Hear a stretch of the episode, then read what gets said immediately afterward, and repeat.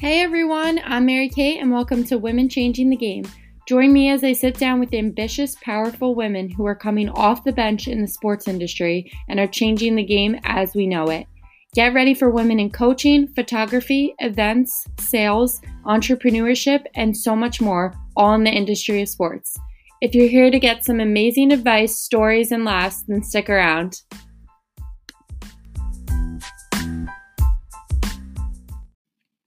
Looking to start your own podcast? If you haven't heard about Anchor, it's the easiest way to make a podcast.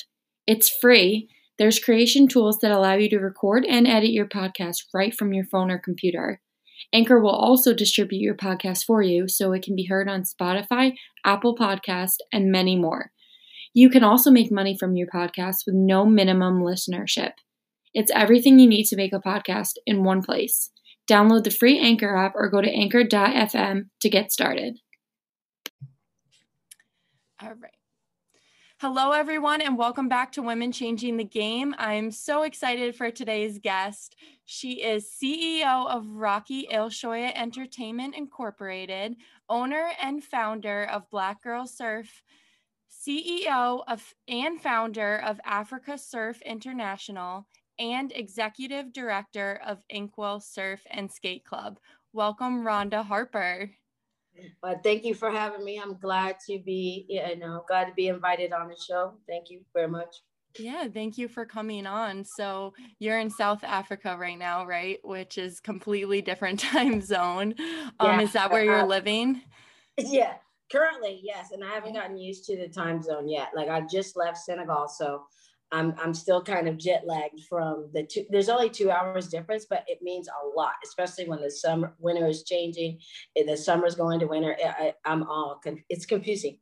Yeah, yeah, jet lag and all that. That's a lot. All right, so I just want to jump right into how you got into surfing, and when you fell in love with it and knew that you wanted it to be such a big part of your life and a part of your career. Where did that all start from? So it's weird because it just started out as watching movies in the summertime, Beach Blanket Bingo and those kind of things, and then you realize that this is what you love. Like my mom and dad, when I was in Kansas City, I would just watch the movies, but then we moved to San Jose, California, and the beach was actually there. So it was like your fantasy world that you see in the screen and the TV actually comes to life. And I always say, like, I'm the original Dorothy that's trying to find her yellow brick road, and you have to stop on all these different stops. And California was the very first stop on the road from Kansas. And I remember not even wanting to go to Disneyland. I rather, like, can you drop me off at the beach and like, come get me later? Like, I didn't want to be, I wasn't a kid like that. I just wanted to be in the water. And I was already a swimmer.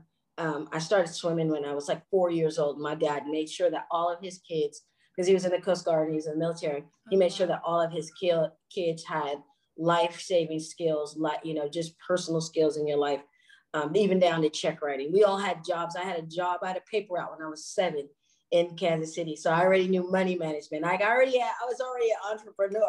Wow. Started from out of the womb. You were just ready to go. I was ready to go. I'm in the Black Brady Bunch, right? So I have three brothers, three girls, three boys, and I'm Cindy. So you have to catch up with Greg. Like Greg was doing the most. He was driving, he was driving, and he was already driving a Thunderbird. He had his own job, you know what I mean? And so he's like 8 years older than I am. So at like 16, he got his first car. It was like, it's just a big deal. And so as a little kid, when you're that young, you're like, I want to be like him. Right? I want to be like him because I want a car when I'm 16 too. So I started throwing papers when I was like 7. And so that's where the entrepreneur and having those little lemonade stands outside of your house. So that kind of started me in like business. On top of all of that, I'm a junior member of the NAACP. So I'm going to these meetings with my parents, these civil rights meetings with my parents. And my parents at the time were like engaged in civil rights, criminal justice, women's rights. They were like across the board. They were like boots on the ground people. And so that's where you get the spirit of me wanting to change things that I see. But going to California and being in the water for the first time, and then being able to have access to Hawaii. A lot of kids didn't have access to Hawaii. I had access to Hawaii simply because my father was in the military. And so you would get on a $5 hop at like Travis Air Force Base, and you'd go spend the whole weekend over in Hawaii, and you get to see people that look like you actually doing what you love. Like, it was like a show. And I was still too young, right? I was still really young going to, back and forth to Hawaii. So I wasn't at that level of even skill set, right? Yeah. But even when I was throwing papers, I was going already and buying surfing magazines. That was like the thing. Like, I had a skateboard when I was 7, so I was told skater girl, and did BMX. I had an Evel Knievel bike when I was like 10. Like, I've always been like an active sports type chick, you know? Yeah. That's so cool. I miss the days of buying magazines, and that was like exciting moment. Yeah. I mean, even for a minute, they had a couple girl magazines. I was all excited. Like, and then you just, you know, when I went to Hawaii, I tell everybody this, when I went to Hawaii, my parents had this chest, this whole chest. They give all girls, they put like the sheets in there, some pepper and salt, you know, things that you're going to survive when you go off and you get married or you go off to college. And I took everything out of there, and I put all surf magazines. I was very angry. I was a very angry kid. I grew up, you know, in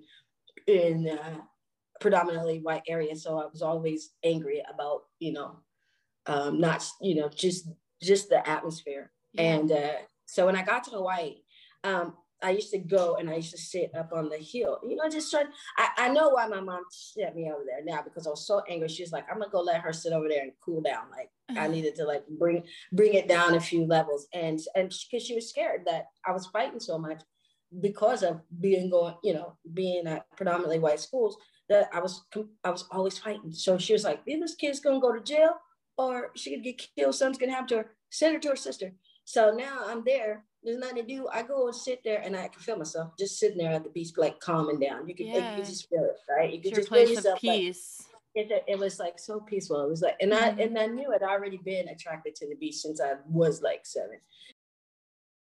And then, you know, when I look at it now as an adult, I'm thinking in my life that I was doing my own therapy at this time, because I was at the point where the smack of the wave was the healer, like just getting beat down by water. If you I don't know if you surf, but if you surf, you know how many times you're gonna get hit with that water, and you just and I think it was like refreshing me, like snapping me back into reality. Because when I came back, it took me 5 days to learn how on a short board to learn how to surf, and that's because I was a skater. I mean, when you skateboard, you just, you know, same thing. It's almost like a natural progression. Or if you skateboard and somebody goes, do you surf? And you go, no. And you go, what happened?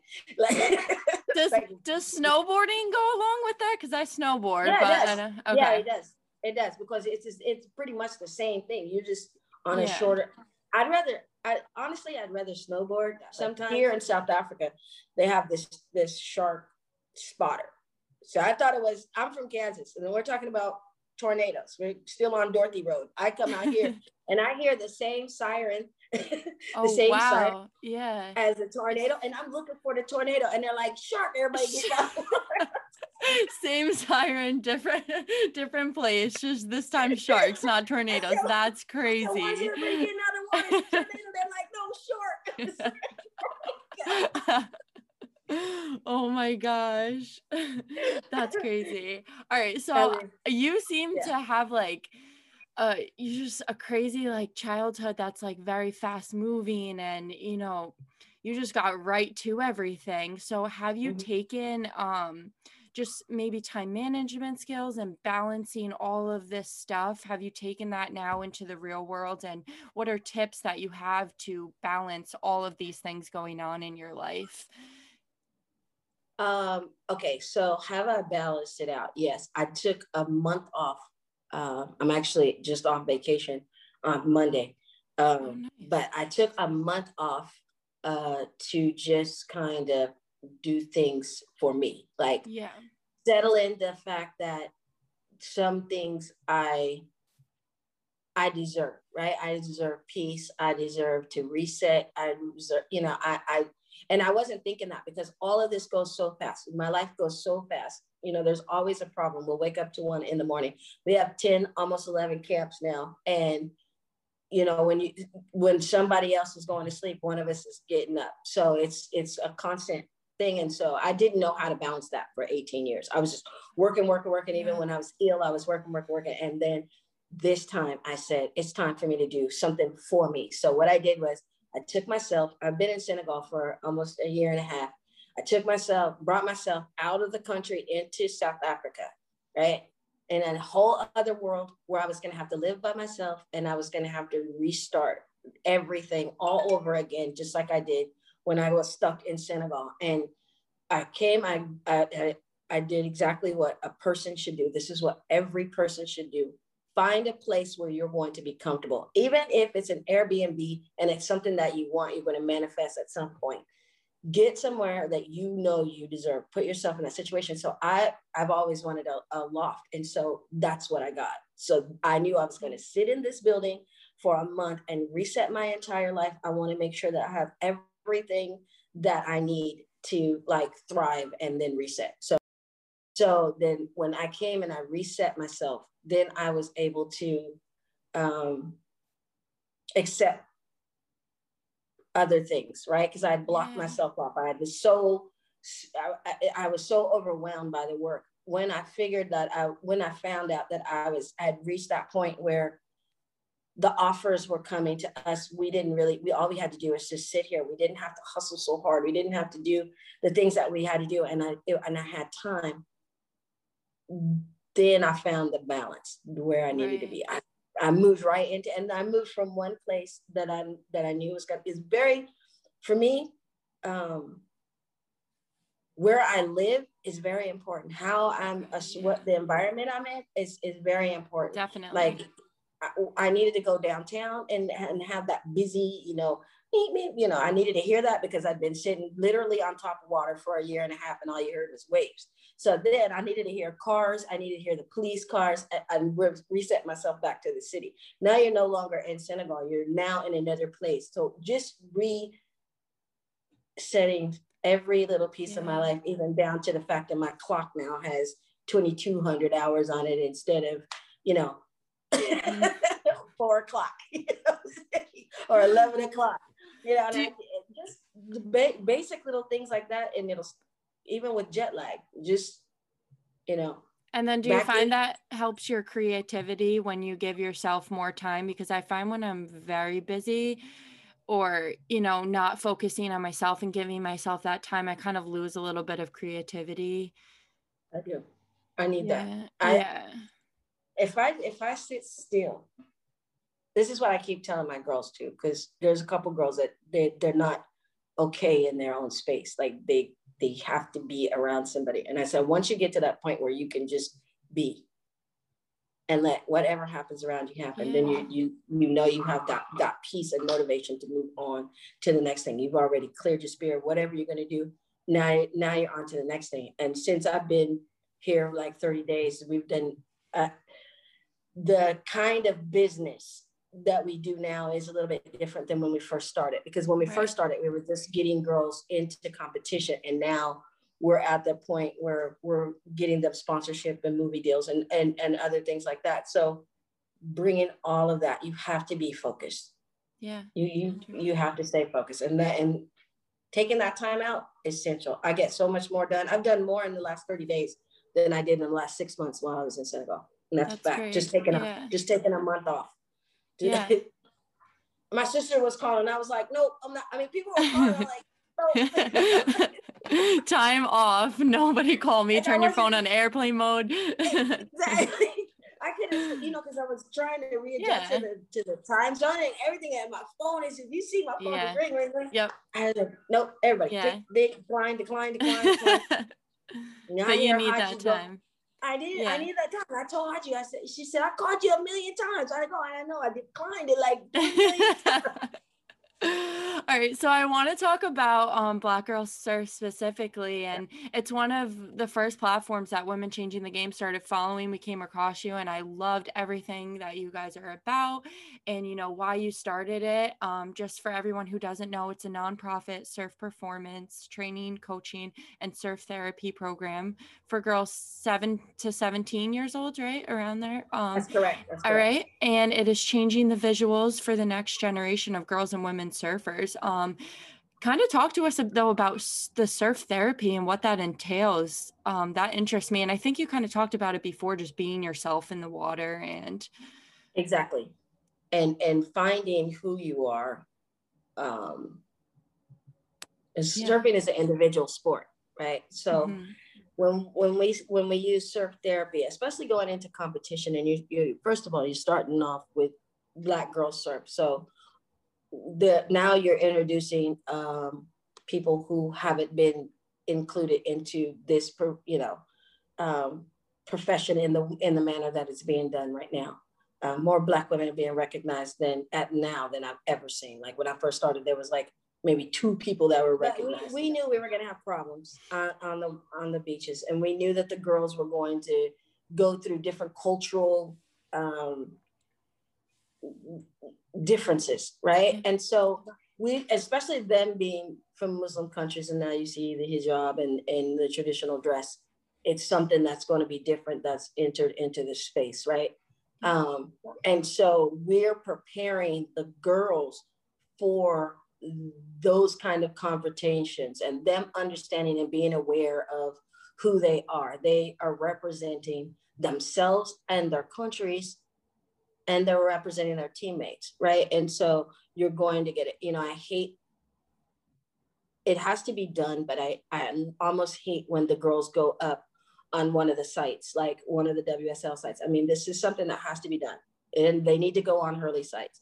But then you see the comments underneath there, and they think that these girls don't pay attention. These girls are getting attention for the first time, right? Yeah. And so here comes the negative, racist, all these different things. And these girls have to read it. This is why we input surf therapy. When you come from a different background, you have to be prepared for what's getting ready to happen. I mean, if you see it written, on a comment box, then these people in real life are going to say something to you while you're out there in the world. And so we try to prepare the girls, and that's why we implemented surf therapy, so they would be proud of themselves as little Black girls going into this thing. Yeah, I say this for all girls, but specifically little Black girls who seem to be not judged more than any other girl. They're judged more, and that's the way they dress, the way they talk, this and that, they get judged more. So when I say Black Girl Surf, it doesn't mean that we're not including other girls. We're saying that we're focusing on Black girls because they've been excluded for this amount of time. So this is why you put surf therapy in there, so these girls understand that you have to be proud of who you are going out. We've had instructors that will list all of their nationalities. If they're mixed, I'm mixed myself, but I don't mention that. What I say is that I'm a Black female, because visually that's what you see, and visually is what people see first. You can go and tell them all 8 of the other, mixes later, and they'll be, oh, okay, but they saw you as a Black woman first. So I'm Black at stage 1, and that's where the field I'm working in. So, and a lot of people are like, why aren't you doing this for everybody? And I absolutely am across the board. I have solidarity and surf and all this, but I really do want to focus on our girls, because they are the next generation of leaders. And if we're going to bring in leaders, we have to bring in strong leaders. So that's why you add in the surf therapy. Now you've got this competition. Yep. They've got the fitness. They've got nutrition. They know exactly who they are going into this, so they can stand proud. Because I used to see girls, and at the end, they'd always have one African girl. And if you look at the photos, and all the girls are all hugged up, got their trophies, and they're hugged up like this. And then you see the one little Black girl's kind of leaned out like she don't fit. And it's across the board. I mean, it's just something I think that is a little bit instinctive somewhere. And especially in surfing. So I think that's why Black Girl Surf is great, because you want representation. And I know that's what you're all about, showing representation and showing that you can have role models that look like you. And that's kind of what we want to do with Women Changing the Game too, just knowing that you can have someone to look up to. And I think that's really important. So I know that, especially in surfing, like they've probably faced hardships and what is the change that you want to see, and what is these changes look like for the future of surfing, and what Black Girl Surf is trying to implement to make these changes and see these changes and have role models that look like them and all of that type of stuff. So what we say by changing the visuals, it's changing the imagery, right? We've had blonde hair, blue eyes for so long. That's what we think the surfers are. But then, and then you hear, okay, secondly, you hear about Hawaii. Okay, Hawaii is granite. Then you hear all of these other things, but there's no history on the African soil. And that's where we have to start, right? So when we're looking at, when we say change the visual, if it's always been a certain way, why can't it be this way and sell the same product, right? What are you trying to say?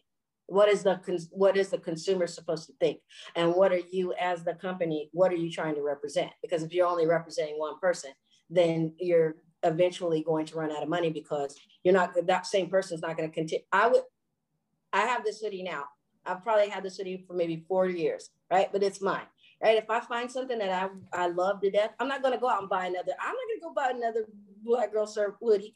You know what I mean? And so after a while, you run out of customer base, right? You kept selling to the same people. Now your sport is dying. You have to diversify. The only way you're going to be able to make any kind of money is to diversify. Well, that's where Black Girl Surf comes in, because we're training those girls, and on the other side, Inkwell boys, to come in and fit in those areas. You try, you don't think that they look dynamic in a water shot, in an action shot? Well, here it is right here. We have them right here. We have this girl, Khadjou Song. She's already changed the face. Even Khadjou changed it. Khadjou changed the way we look straight away. Khadjou's dark-skinned Black woman from West Africa, and has now become the symbol of Black Girl Surfing, right? That's worldwide. Yeah. Before, who did we have? We didn't have anybody. Mm-hmm. That was Imani. If you typed in Black Girl Surf, or Black Girls Surfers, Imani would definitely pop up. She's our director of development right now. But that's Imani Wilmot. And she was the national champion in Jamaica. I think, more than 5 times. She corrected me last time. I can't remember the number, but it's more than 5 times. She never caught and got exposure, right? Wow. So she's been in the ISA games for years and scheduled to go to El Salvador for the games that are coming up. So there's no press on her at this point either. So what we're saying is that we're trying to change that visual. Mm-hmm. Stula Narisa carried the Olympic torch. You never saw the visual. I saw it because when I was looking her up and doing research, boom, I found out she had carried the Olympic torch. She's a legend, a surf legend, Black surf legend in Brazil. Every time I have the opportunity to speak about these women, I do, because you have Noelle Cuesta that's down there. I try to fit this in because it's not like we are here first.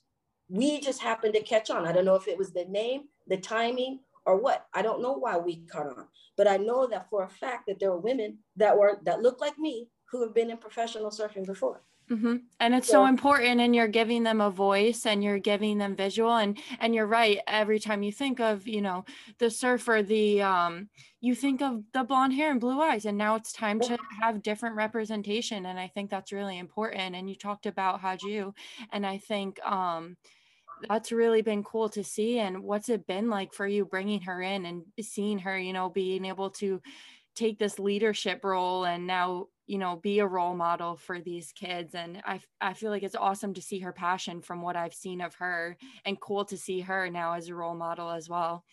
Mm-hmm. Khadjou is amazing. Everything that she says, she means. She wholeheartedly means it. She doesn't, she's quiet. She likes to watch everything happen. She really didn't catch on to how important she was for a long time. She didn't get it. She was just like, I don't understand why everybody's giving, she's from a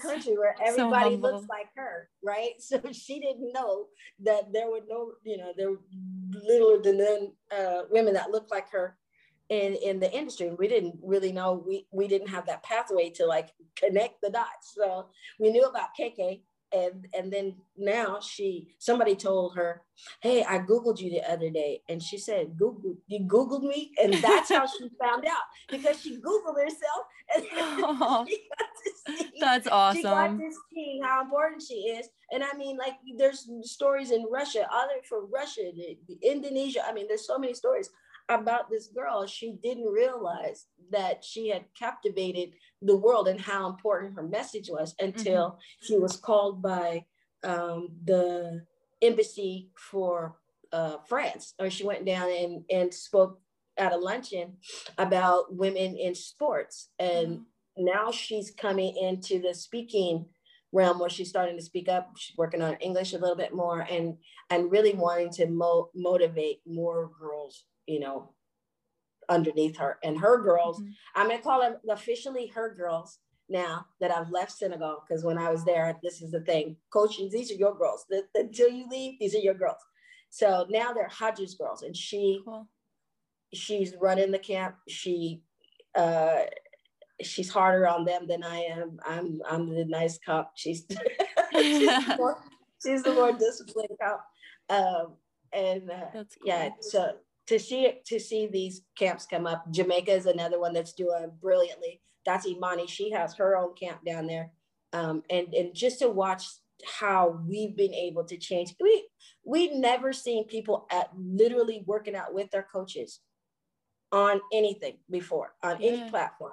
And now we see little girls working out with their little coaches everywhere. It's so cute. It's so awesome. I love the pictures, the videos, all that. I'm like, this is so cute. That's why I started following you guys. I'm like, this is awesome to see them. And they're probably so excited.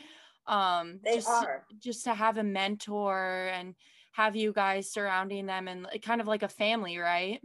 Exactly. And that's how we look at it too. So anybody that comes from the outside, we all shield each other. Everybody shields me. There was a point where Khadjou wouldn't even leave me. And I was like, why are you still here? And she was like, my mom told me that I better not leave you ever. And that's true. Her mom did tell her to, like, go back over there and don't leave her side. We literally guard each other for everything. And and having that family link, because any one of us can call any one of the camps and talk to each other and, hey, how are your girls doing? How are your girls doing? What are you doing? And all the camps, you know, we exchange phone numbers, and one's going to drive up to get the other one's boards. And it's just like, we put together a network of women who really do, like, ask for no money at all, are trying to get these little girls up and riding. I mean, I just was sent a video where Nigeria was going door to door, you know, with the surf trainer, with, you know, just them two going house to house. And that's how we did it in Senegal. And we didn't think anybody else was doing that. They're like, we can't do that. And then they send us the footage, and I'm like, they're doing the exact same thing. That's crazy. Because it's very hard. It's for us. This isn't easy. Okay, so there's a lot of girls who have seen surfing, right? Yeah. But and you say, hey, you want to surf? They'll say, yes, like 100%. 100% they want to go. It's when you go into the house. It's when you go into the family and you go, hey, listen, we want to take your daughter or your son out and to surf, and it's on us. We'll take the boards and show them everything. Okay. And the parents are, like, scared of the water, right? Because they haven't been in the water, right? They're so then that next generation sometimes misses out because of fear. So we always invite the parent to come down and watch, keep the kid on the beach, watch what happens. And then if you want your kid to engage by watching what we do, then that's fine with us. And it was funny because at one point we had to break camp, because in Senegal, our beach, our school is in Yoff, and then we live in Hattahele. I feel like it is like children's central. There are so many kids. And when we said we were coming, like, we would wake up in the morning and there'd be literally 30 or 40 kids in our front yard. Wow.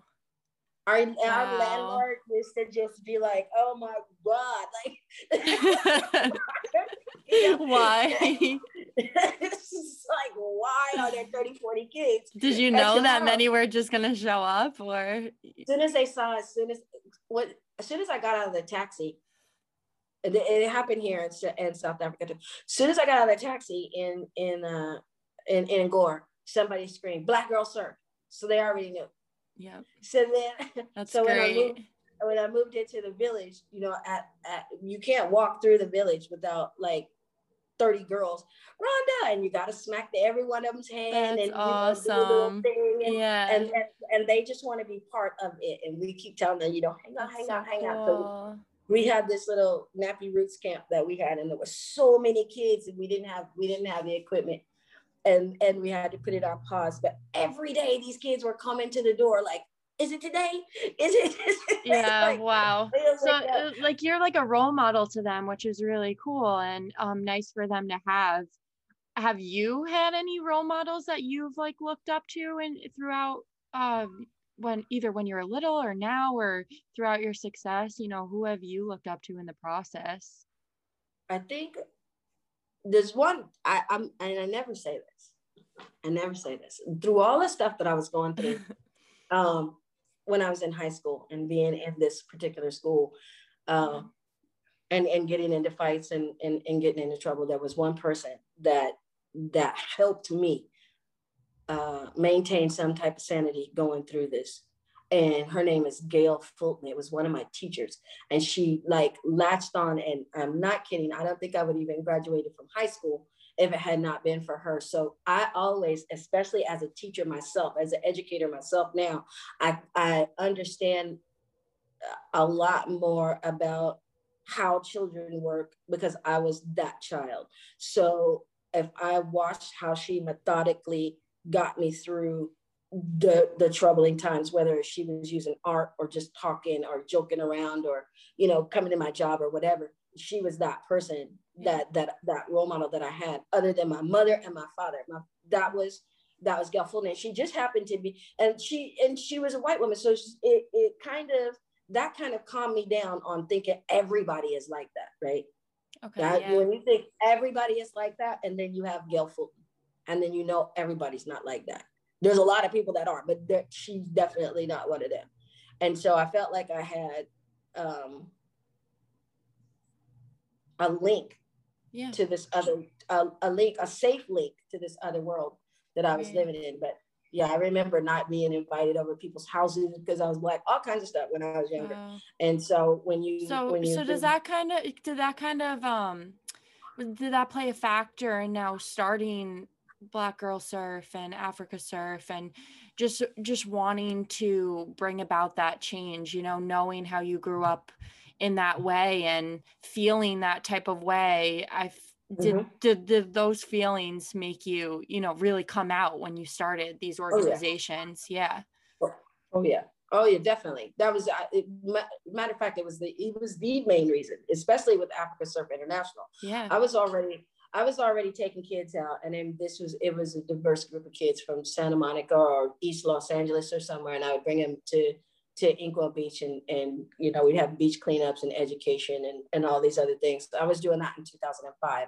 When I started, Black Girl Surf was I've been doing this now for, you know, years, and I'm still not seeing us represented, right? So on any circuit. And so I'm saying, okay, let's put Africa Surf together, because Africa Surf is the platform that we're going to use as a showcase for Black talent, right? So then the sponsors could see, because you're not seeing it anywhere, that you could see that there was talent all over the world, because I was getting pictures from all over the world from these Black surfers, whether they were in Africa, just different places of Africa, different places of the Caribbean, just different places around the world. And they would send me the photos and like, Rhonda, can you put my photo up, blah, blah, blah. And I would be like, okay, well, let's do something about this.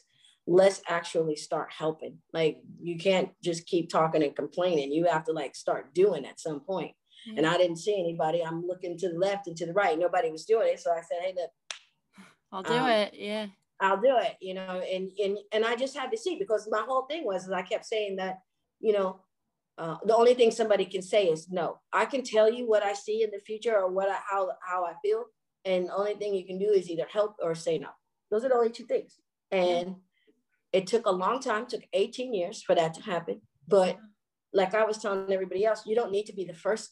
I never wanted to be the first of anything, right? Yeah. I only wanted to be the best at what I do. My mom said, if you're going to be a surfer, like, you're going to have to be the best surfer out there in the world, or you're going to have to be a lawyer. So you have to make your mind. And I said, Mom, I'm in. That's pressure. I said, Mom, exactly, right? And I said, she was an attorney, so I had to be an attorney by natural selection, right? So, and I'm like the wildest one, but I was the most argumentative. And that was, you know, I would never let something go. You know, I would always get to, you know, to the point. And so she was like, no, she's the best lawyer I know. And before she passed away, because I was training Khadjou at the time that she passed away, and she was real mad about me taking time off and doing that. And then one day we were watching CNN together, and she saw me and Khadjou on CNN, and she understood as they're navigating and talking about what it is actually her daughter does. Because right now she just thinks her daughter is a surfer who goes to the beach and gets drunk and comes home, and that's it. You know, that's that picture that moms have of surfers, right? So she just thought I was wasting my life away. And then she saw me, and this was like a couple days before she passed away. She sees me on CNN, she looks over at me and she goes, dang kid, you did grow up like me. You grew up to be exactly like me. She's like, I didn't get it, but now I see you are out here for Black women and Black girls. And I said, yeah, Mom. I mean, I got it from you. Well, I mean, what was I supposed to do? Yeah. And the work ethic too. Wow. And the work ethic is just like my mom's too. I'm not kidding when I say this. And I mean, this is, in all seriousness, I'm not going to be like my mom. She gave me the example of who not to be, because my mom was working for other people for so long and not getting things. She was doing a lot of pro bono work for a lot of veterans and a lot of people. And she was just already stressed out. Okay. So she was literally on the phone. When I say dying, doing what you love, she was literally on the phone with her client and one of her attorney partners, and she had a heart attack. She was literally helping somebody else when she passed away. So this work ethic, I'm not going to get to that level. But what I'm saying is that this is in my family. So this is in my blood. This is not something that's going to stop. It was never a fad for me. If you put something 18 years into something, it's not you just doing it to be seen, because I could have been seen, but you have to do it methodically, and then use the tools that you're given. You're given finance reports, you're given, you know, there's Transworld business, they're telling you how the business is going, they're literally giving you the information, the pathway, if you know the pathway. But there was nobody who could tell people who look like me what the pathway was. They literally, I mean, there's a little pathway that you can go to get into pro surfing, but if you don't tell those people and those people, only these people know, you know. And it's crazy. Yeah. And that's why your organizations are so important, so that now there can be this pathway. So the last question I kind of want to ask you is just what advice you have for girls or anyone younger, older, wanting to start their own organization or business, whatever it is. And then also for young women wanting to start in an industry where maybe they are the first of something, or maybe they don't have role models to look up to. What advice do you have for them?